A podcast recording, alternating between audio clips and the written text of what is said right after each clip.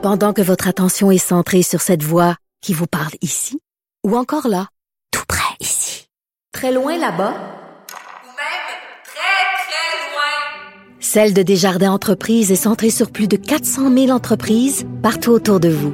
Depuis plus de 120 ans, nos équipes dédiées accompagnent les entrepreneurs d'ici à chaque étape pour qu'ils puissent rester centrés sur ce qui compte, la croissance de leur entreprise. La Wonder Woman de Cube Radio. Bon, parlant des gens qui ont peur des pesticides, on va se parler euh, des gens qui ont peur des médicaments, les amateurs euh, d'homéopathie. On se demande aujourd'hui euh, si l'homéopathie c'est une pratique qui est qui est pardon légitime. Cette question, c'est la question que se pose aujourd'hui à Montréal un panel organisé par l'entreprise Boiron, quand même, qui est un géant de l'industrie de l'homéopathie et auquel participe un médecin que vous aimez tous et toutes, le docteur Christiane Laberge. Bonjour, Madame Laberge. Bonjour, Geneviève. Bon, je vais vous appeler docteur Laberge, je peux pas m'en empêcher. Oui.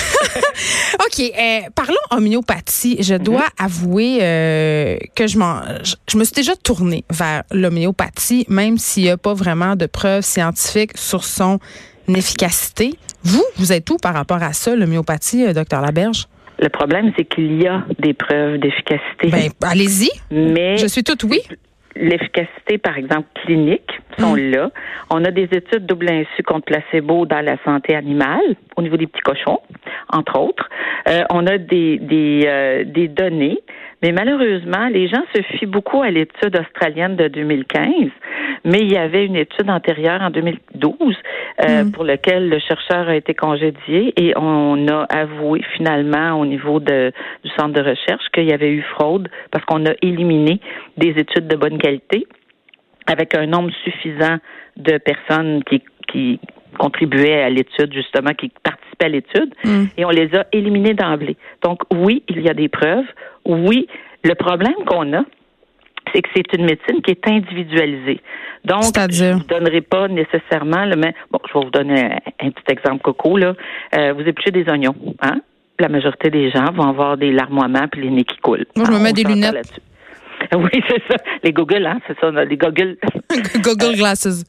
C'est ça. Mais euh, il y a des gens qui réagissent beaucoup. Ben, le médicament, il est différent en fonction de vous mettez du froid, vous mettez du chaud, si c'est plus le nez ou si c'est plus le- les yeux qui sont irrités. On donnerait pas le même produit.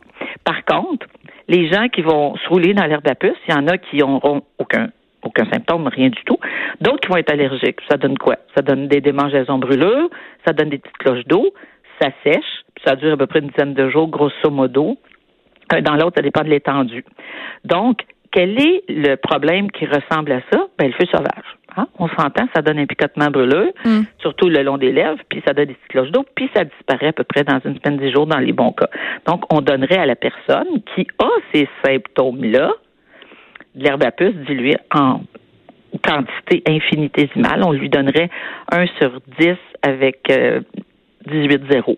Pour le près. désensibiliser. Attends, je suis pas sûre de Pas comprendre. pour le désensibiliser, pour aller chercher le symptôme qu'il présente. OK, donc, je veux juste qu'on soit clair parce que pour moi, c'est pas clair qu'est-ce que c'est exactement l'homéopathie. Je comprends que c'est une petite granule blanche souvent, là, Ouais, mais ouais. comment on en arrive à cette granule-là? C'est- Comment, c'est quoi qu'il y a remonte- dedans? Ça remonte à Hahnemann au 19e siècle, qui avait découvert, lui, avec les expériences qu'il avait fait, parce qu'à cette époque-là, on donnait des produits en- presque en dose toxique.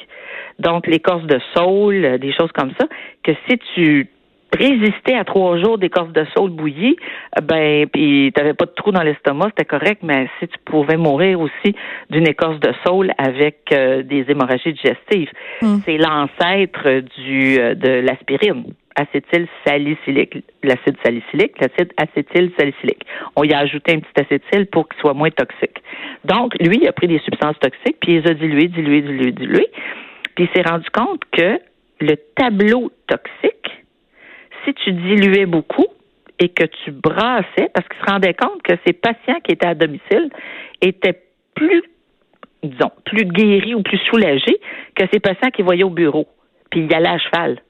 Mm. Fait que C'est dit, voyons, qu'est-ce qui se passe là? Donc, il les a dynamisés et c'est comme ça que c'est arrivé à cette conclusion que c'est des doses infinitésimales d'un produit qui causerait une toxicité. Quand la personne a cette toxicité comme tableau clinique, Ton feu sauvage, c'est comme si tu avais la toxicité de l'herbe à puce, on s'entend? Mm. Donc, on donnerait de l'herbe à puce, genre, fortement diluée. Donc, tu prendrais ces granules-là qui sont, oui, vous avez raison, des granules de lactose qui sont enduites de couches progressives, je dirais, de ce produit homéopathique-là. Maintenant, quand on dit quelles sont les preuves que ça marche, il y a des preuves cliniques, ça, il y en a. Avec des, Comment, des docteur. Laberge, on guérit pas le cancer avec l'homéopathie, mettons. Merci de poser la question, Geneviève. Ben, je suis là pour ça. Je pas planté. on ne guérit pas le cancer, on ne guérit pas euh, du diabète, on ne guérit pas des pathologies qui ne sont pas réversibles. Homéo, ça veut dire semblable.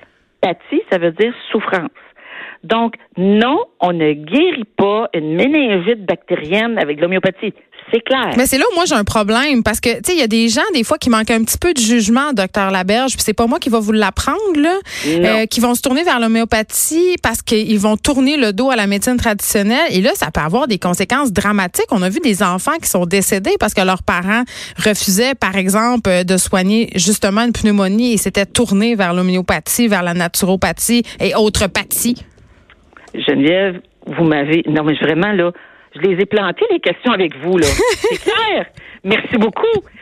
Non mais je veux qu'on le dise tu sais parce ce que les gens veulent aujourd'hui, entre autres, c'est d'avoir, comme en Ontario, un organisme qui réglemente la formation. oui parce que c'est free for all en ce moment dans nos pharmacies là Ben, dans les pharmacies, c'est pas tant le free for all, parce Ben, qu'il y a eu quand même une étude qui prouve qu'il n'y a pas de retard à consulter avec l'homéopathie, pas plus que notre première cause d'insuffisance euh, du foie, vous savez ce que c'est, insuffisance hépatique, c'est l'utilisation du Tylenol. Dans les hémorragies digestives, ce sont les anti-inflammatoires. parce qu'on en consomme comme des bons? Oui, et que souvent, les gens vont s'intoxiquer même.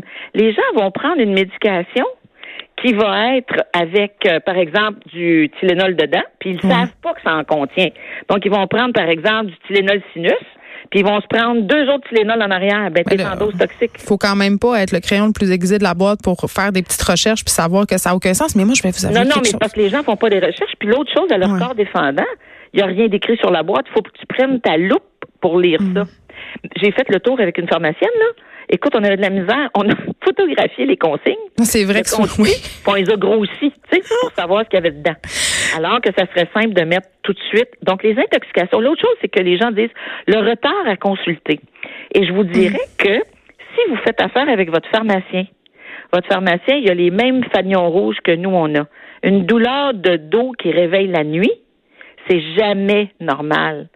Ça fait comme un mal dedans, c'est jamais normal. Alors que j'ai un collègue avec qui je jasais cette semaine qui avait un patient, ça faisait un an qu'il prenait de l'Advil puis du Tylenol. Le gars, il a un cancer de la prostate métastatique aux os. Et c'est pas de l'homéopathie qui prenait le patient là, c'est de l'allopathie. Sauf que il l'a pas consulté au bon moment et les gens le font de bonne foi. C'est pas tous des sans-génie. L'autre chose, Geneviève, c'est qu'il y a 200 millions de personnes qui se servent d'homéopathie et en France, c'est à peu près 40% des ménages qui ont, entre autres, de l'arnica et des principaux médicaments homéopathiques dans leur pharmacie. Si ça marchait pas, pensez-vous vraiment que les gens entretiendraient leur pharmacie comme ça? Mais le nombre d'affaires qui marchent pas Hein? que j'ai chez nous, docteur Laberge, a commencé par des crèmes anti-vieillissement. Ah, J'en ça, possède plein. Parce qu'on me fait croire que ça marche. Même au niveau pharmaceutique, euh, on a les sirops de docteur maman, là, Ben, c'est tout dans un, là. Donc, c'est pas vraiment un argument pour moi de me dire on- pourquoi on aurait des choses qui marchent pas. là. On, a- on en a plein, la pharmacie, on en a plein de garde-manger, d'aliments On a miracles. plein d'affaires qui marchent pas. Mais il y a une affaire int- pas- des affaires qui marchent. Il y a une affaire intéressante que vous avez soulevée, le fait de s'auto-médicamenter. Euh, Oui. On est fort là-dedans au Québec et Oui. d'ailleurs partout dans le monde. Moi, j'ai habité Oui. en France un peu, puis il faut demander aux pharmaciens pour avoir des Advil Liquigel, ce qui est, à mon sens, peut-être un peu intrusif, mais quand même, il y aurait un juste milieu.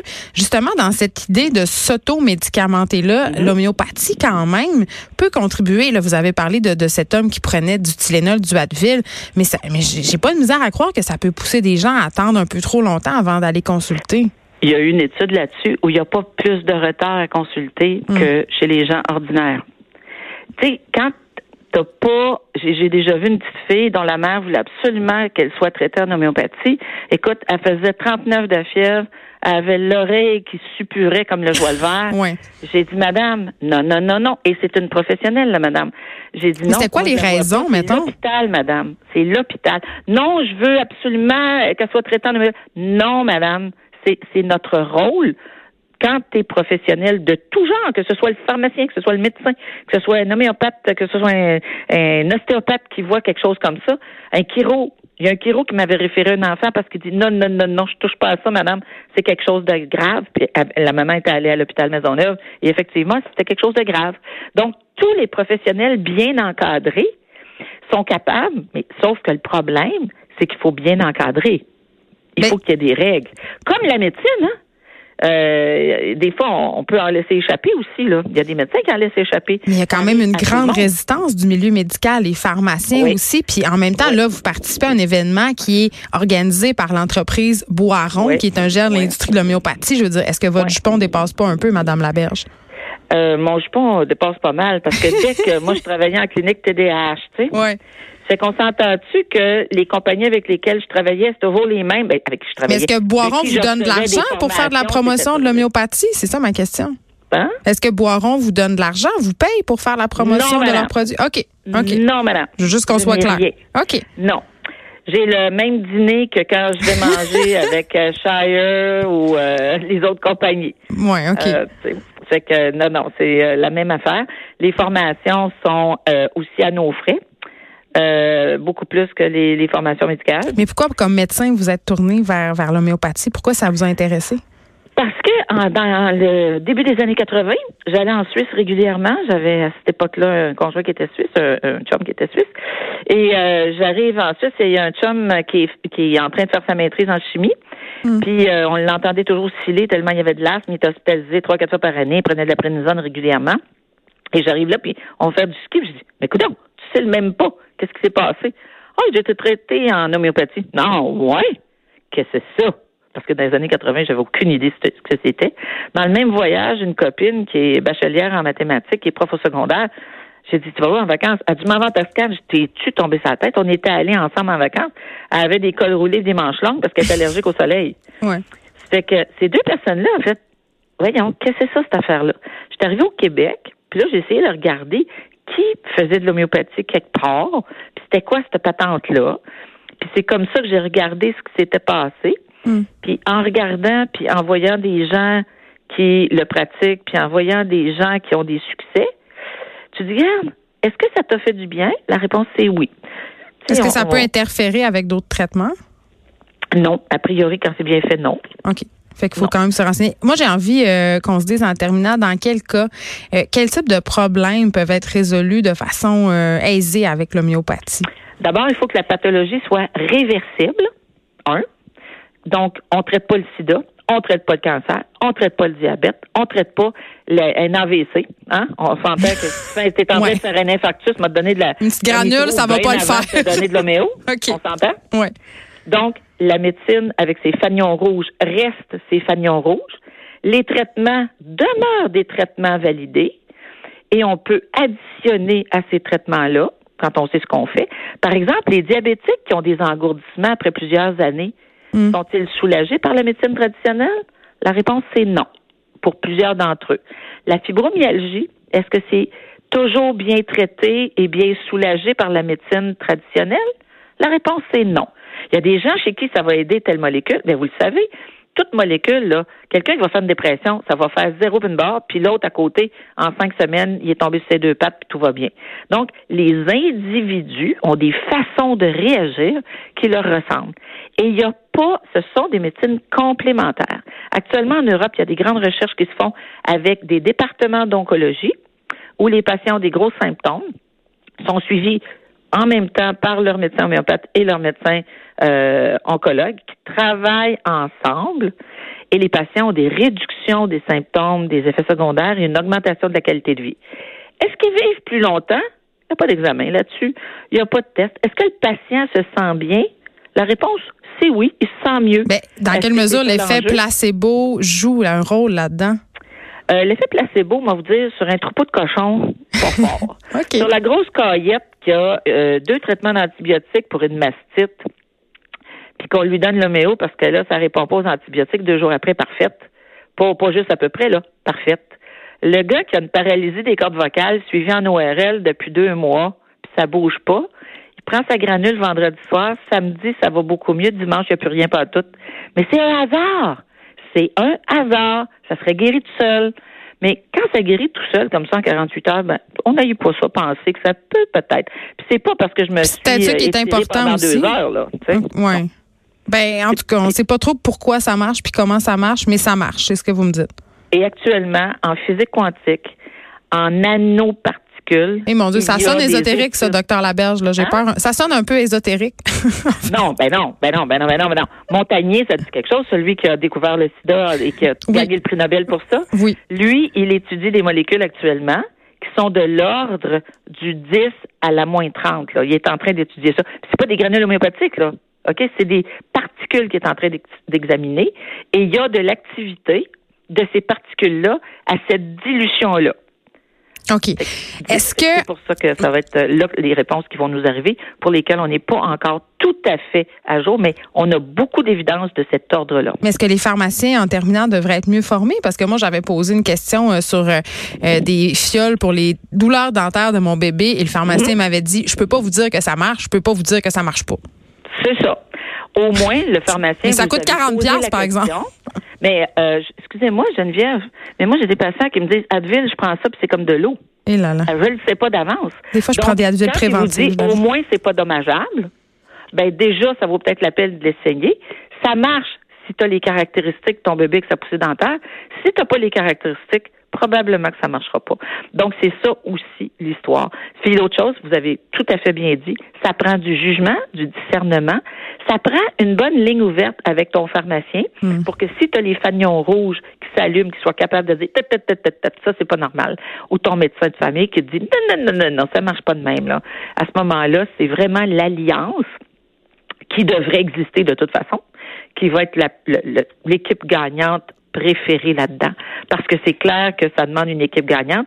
Et l'effet placebo, dois-je vous dire, c'est un effet positif. Et si tu as une bonne relation avec ton médecin et que tu es capable de discuter avec lui, si tu es capable de discuter avec ton pharmacien, tu vas avoir autant ton, ton effet placebo avec euh, tes suppositoires euh, anti-laryngites que tout le monde connaît qui ne marchent pas pantoute, qu'avec mon médicament homéopathique qui risque de marcher. Docteur Christiane Laberge, merci. Une praticienne, on se demandait aujourd'hui si l'homéopathie était une pratique légitime. J'espère qu'on vous aura aidé à vous faire une tête sur la question. Merci beaucoup d'avoir été avec nous.